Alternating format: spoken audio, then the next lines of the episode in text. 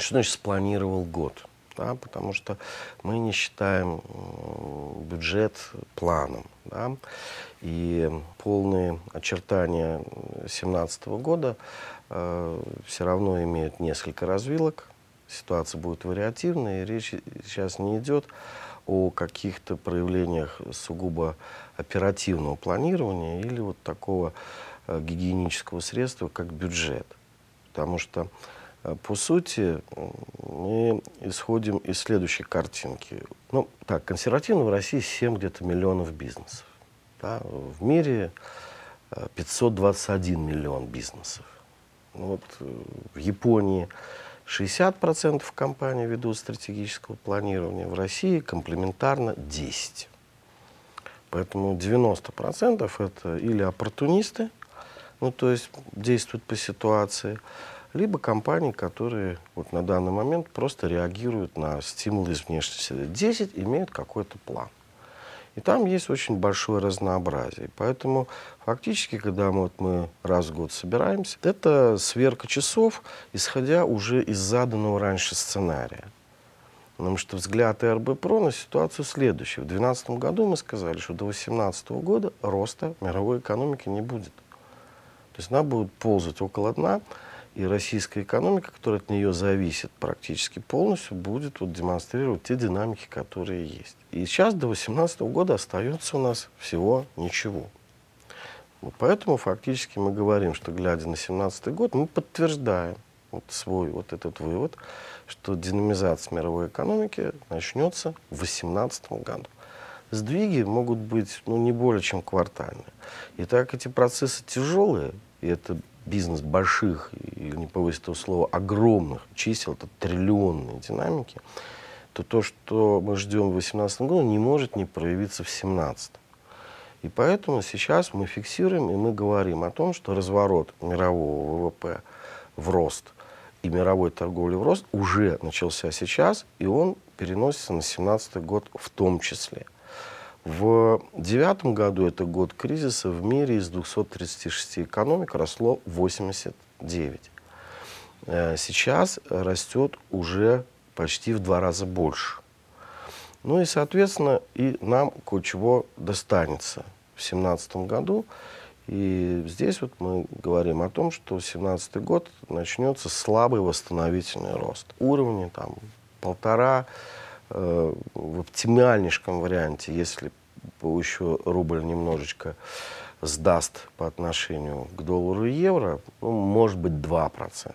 Это уровень погрешности, но тем не менее э, кто-то станет э, легче и чаще дышать. В то же время, в общем и целом, восстановительный рост 2017 года не вернет нас на уровне и, и не даст старт росту органическому. И вот тут у всех своя судьба. Потому что, оглядываясь на завершающийся 16 год, что можно сказать? Растущих отраслей вот хватит пальцев на одной руке посчитать. Просто-напросто именно отраслей. Растут некоторые ниши, некоторые категории. Растет частная медицина, растет интернет-ритейл, маленько растет сельское хозяйство, растут компании, у которых был или хорошо запустился экспорт, вне зависимости от отрасли. Но и там, и там мы это фиксируем, это как раз примета 2016 года, мы никогда не видели таких динамик. Вот, мы 24 года занимаемся непрерывным стратегическим планированием, внедрением этого. До этого момента две компании устойчиво росли масштабно, динамиками там 80-140%. Это проект Nestle Nespresso и Сплат Косметик московский. Сейчас у нас таких примеров, где информация абсолютно достоверна, больше сотни. Отрасль падает, а компания растет отрасль болтается около нуля, компания растет в 4 раза. И они были в том числе и сегодня. Там была компания, которая задвоилась в выручке и в прибыли за счет экспорта. Это инжиниринговая компания, она Екатеринбургская. В то же время их отрасль здесь лежит на земле. То есть это означает, что как раз те, у кого есть качественный проект будущего, качественная стратегия, они сейчас забирают рынок у тех 90%, кто работает в режиме охоты на кабана, ну, то есть их рвет 26 гончих собак, они только успевают там как-то то одну сбросит, то другую. А эти компании атакуют, и они забирают этот рынок. В том же 2017 году мы не ожидаем, что вот этот массив компаний оппортунистов или реакторов, то есть которые не действуют и реагируют, они не успеют перейти в режим, и по ним сработает естественный отбор. То есть они освободят пространство для остальных. В основе всего, что мы делаем, а то, что мы говорим, мы это руками делаем, мы это видим. И вот наша экспертиза, она такая, имеет очень мало аналогов. Мало кто будет присутствовать десятилетиями внутри отраслей в виде первичку и так далее. В основе всего лежит системный подход. И мы говорим совершенно однозначно. Ну, это закон такой. Если система открыта, если в ней хорошо работают прямые и обратные связи, если у нее раздраены люки, то она имеет лучшие шансы перед системой, которая задраена и не пускает в себя мир.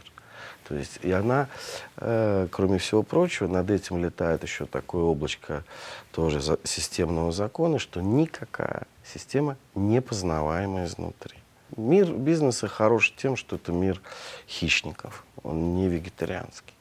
Россия — это очень уникальная страна, в том числе по структуре экономики. Это, по сути, несколько региональных, э, неповторимых и уникальных э, территорий, где особое место занимает Урал или Уральский кластер. Это вторая территория после Москвы и Московской области, то есть экономический район номер два.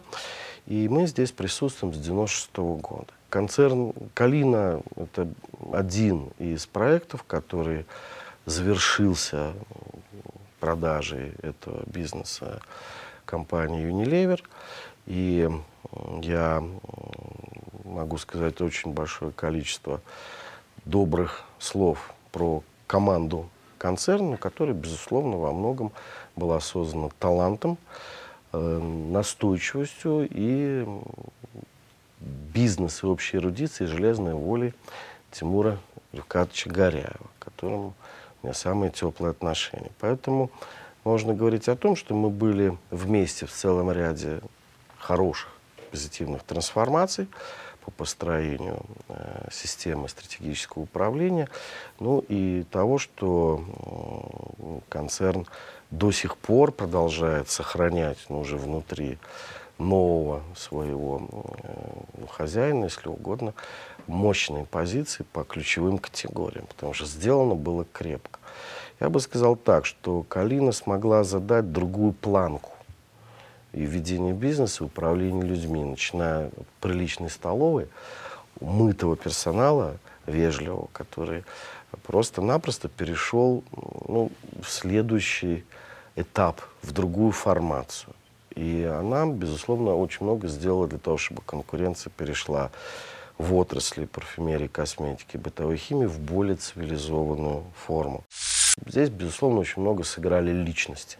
В холдинге СКМ, конечно, это Григорий Семенович Корич, которого я знал лично, но, к сожалению, последний раз я имел честь с ним общаться э, в декабре 2008 года, а в феврале 9 его не стало. На Урале в регионе действует большое количество компаний с большой перспективой в самых разных отраслях. Ну и учитывая такой же флер предновогодний, там берегите топов, да, потому что от них зависит очень много, а руль отпустить ближайшие там 50 лет и не надо, ну и не особо получится. Холдинг СКМ был задуман как структура, которая имеет достаточно масштабные синергии на уровне как управленческом, так и на уровне активов. И, как я уже сказал, до конца восьмого года он имел отчетливый такой гармонизирующий центр в лице Григория Семеновича. И он, безусловно, был крайне благотворным. Там работали сильные команды, и самая масштабная часть холдинга – это сталепромышленная компания, которая сейчас чувствует себя уверенно, в том числе. Понятно, что события, которые начались с 2009 года, это другой этап. А интрига, которая складывалась на рынках, на которых действовал Суперстрой или Стройарсенал, она была одной из самых острых. Потому что там был сверхэффективный игрок, консолидатор этого рынка. Это одна из структурных единиц компании «Семья Мелье». Это Леруа Мерлен. И надо сказать, что многих уже не досчитались игроки российского рынка в do-it-yourself, в первую очередь из-за дефекта бизнес-модели, которая должна обладать, вот в нашем подходе мы считаем самой центральной идеей долгосрочного управления, это идею контраста. Потому что этот рынок стремительно вошел в затоваривание и дал колоссальные преимущества игрокам, у которых мощный, почти глобальный закупочный потенциал. То есть возможности получать цену ниже первой цены по рынку. Э, противопоставить этой модели что-то смогли на сегодняшний день твердо два игрока, есть еще пара, у которых может что-то получиться, которые реализуют другую бизнес-модель, которая является сильной альтернативой Леруа Мерлен и которая является очень глубокой. Это в первую очередь компания Петрович и э, компания Сатурн, которая занимается тем, чем не занимается Леруа Мерлен. Они занимаются хардом, и они комплектуют стройку, и они комплектуют ремонтно-восстановительный сектор. Это очень глубокая компетенция, и получить ее потребуется годы и годы. Мы понимаем, что даже глядя в будущее, есть вещи, которые мы говорим, это будет 100%. И таких вещей немало. Есть вещи, где надо держать ухо востро. И одно из того, что мы говорим 100%, что насколько бы мы глубоко не понимали ситуацию, наша структура должна иметь очень высокий уровень прочности.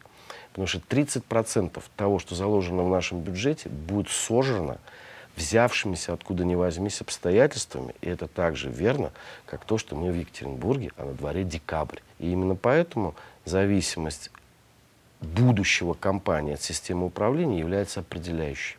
Она гораздо больше, чем внешняя среда.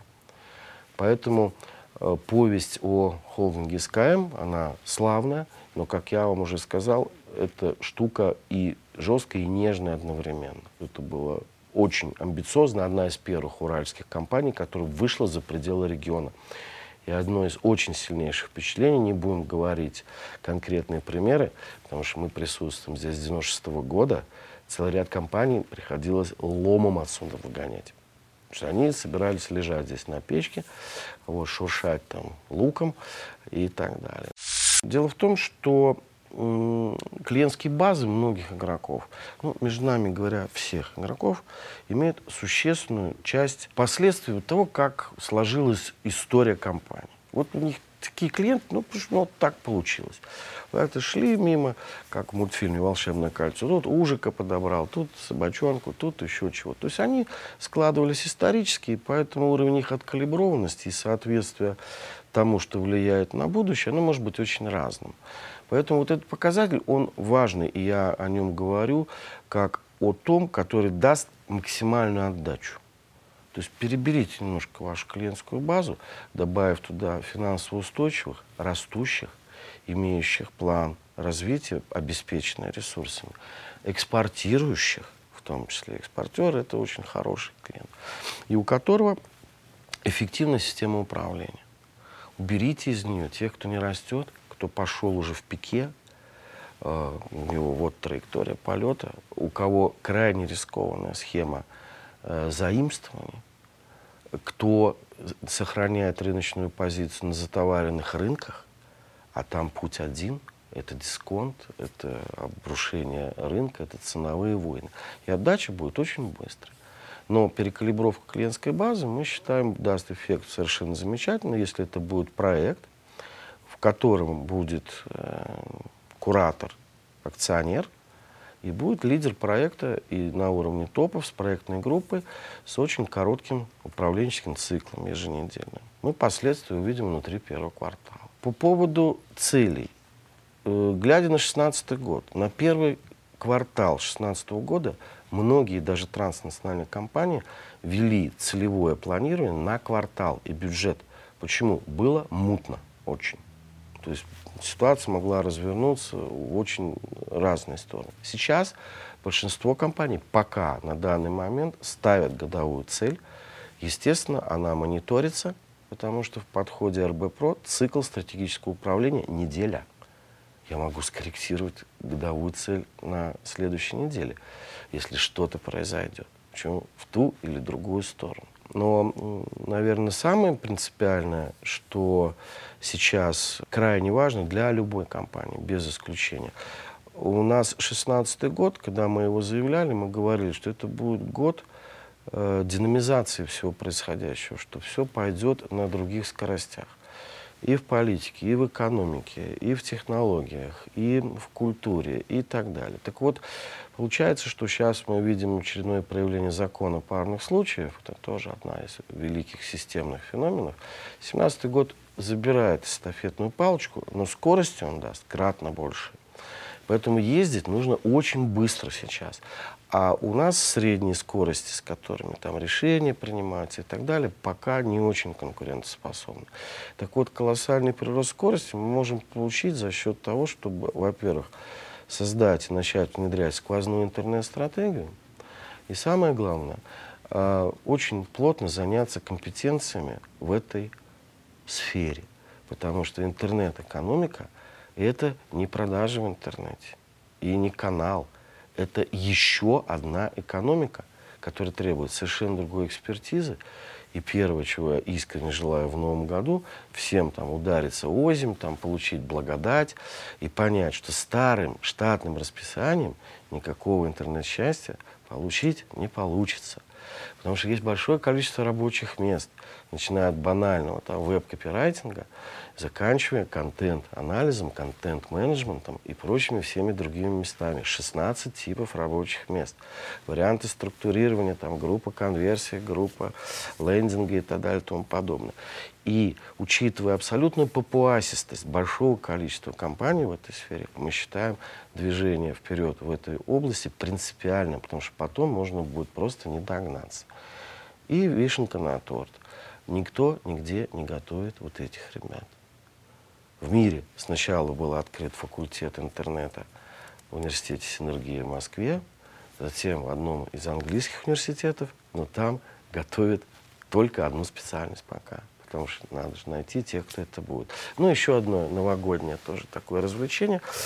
Эм, мы видим в бронзе людей, которые пишут монографию про интернет-менеджмент э, и так далее. Потому что это будет, это прокиснет в момент, когда это будет написано. Здесь все должно буквально на кузнице тут же коваться, мгновенно проверяться и так далее. Мы понимаем, что есть вот эта конструкция, которой тоже хочется поделиться. Потому что у всех людей, кто сейчас сделал этот выбор, и в России занимается бизнесом, а еще больше и в России, не только в России, э, у них есть такая штука. Какое-то количество людей вообще не знает о том, что вы существуете. Ну, да, это специально, э, чаще не специально. И очень часто очень хотелось бы, чтобы о, о вас знали что вы есть вообще на белом свете. И вы делаете вот замечательное сгущенное молоко, котлетку или трусы, там, которые светятся при появлении комаров. Тем не менее, очень хотелось бы, чтобы эм, впечатление было адекватным. И, безусловно, группа ИТРБ ПРО – это три бизнес-единицы, которые действуют на разных рынках. Ключевой рынок, которым занят я основное время, это рынок разработки – Э, стратегии, внедрение стратегии, разработка концепции уровня бизнеса и ремонта системы стратегического управления. Слава Богу, э, я могу сказать, что сейчас основная часть здания, я надеюсь, испытает легкую грусть при моем отлете там, в синее небо, но продолжит свою работу, потому что критическую зависимость от личности, мое это впечатление, мы уже прошли. То есть э, машина будет работать. Так получилось, что очень много из того, что влияет на последующие результаты деятельности человека, сильно зависит от его папы, мамы, и не побоюсь этого сказать, даже еще и их родителей. Это первый такой момент. Он есть, э, и игнорировать его тоже не хотелось бы. А пункт второй – это то, какой рисунок, какой формат э, влияния задает период, когда человек находится в семье.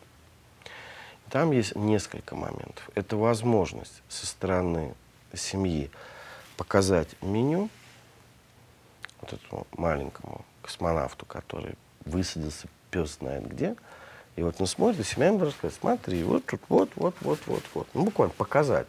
Не обязательно расставить акценты. И пункт второй – обеспечить однозначное преобладание общения вот в этот семейный период со взрослыми людьми. Естественно, не маргинальными, да. Я не имею в виду там каких-то людей, дезадаптантов. Я имею в виду, вот сегодня дядя летчик-испытатель, тетя там дирижерша и так далее. Вот если ребенок будет там, вот это уже очень много. Безусловно, это адекватное прохождение школьного периода, где есть очень большая проблема. Потому что когда я учился, у меня половина учителей были мужчины. Вот. Я, хотя я учился в спецшколе, а перед этим в спецдетском саду жертвы эксперимента. Самые качественные результаты дает ситуация, ну, например, у нас есть Зоя Александровна Стрелкова, руководитель направления экономика, она такой у нас наиболее свирепый финансист и специалист по созданию адекватной машины, которая гармонизирует соотношение спроса и предложения и все сопутствующие функции. Вот она сначала получила базовое образование по конструированию реактивных двигателей, да, а потом финансовое образование. Ну, кроме того, она еще и филолог. Вот эти вот гибридные специалисты, у которых есть возможность соединить несколько глубоких компетенций, их комбинаторность в порядке выше. Вот.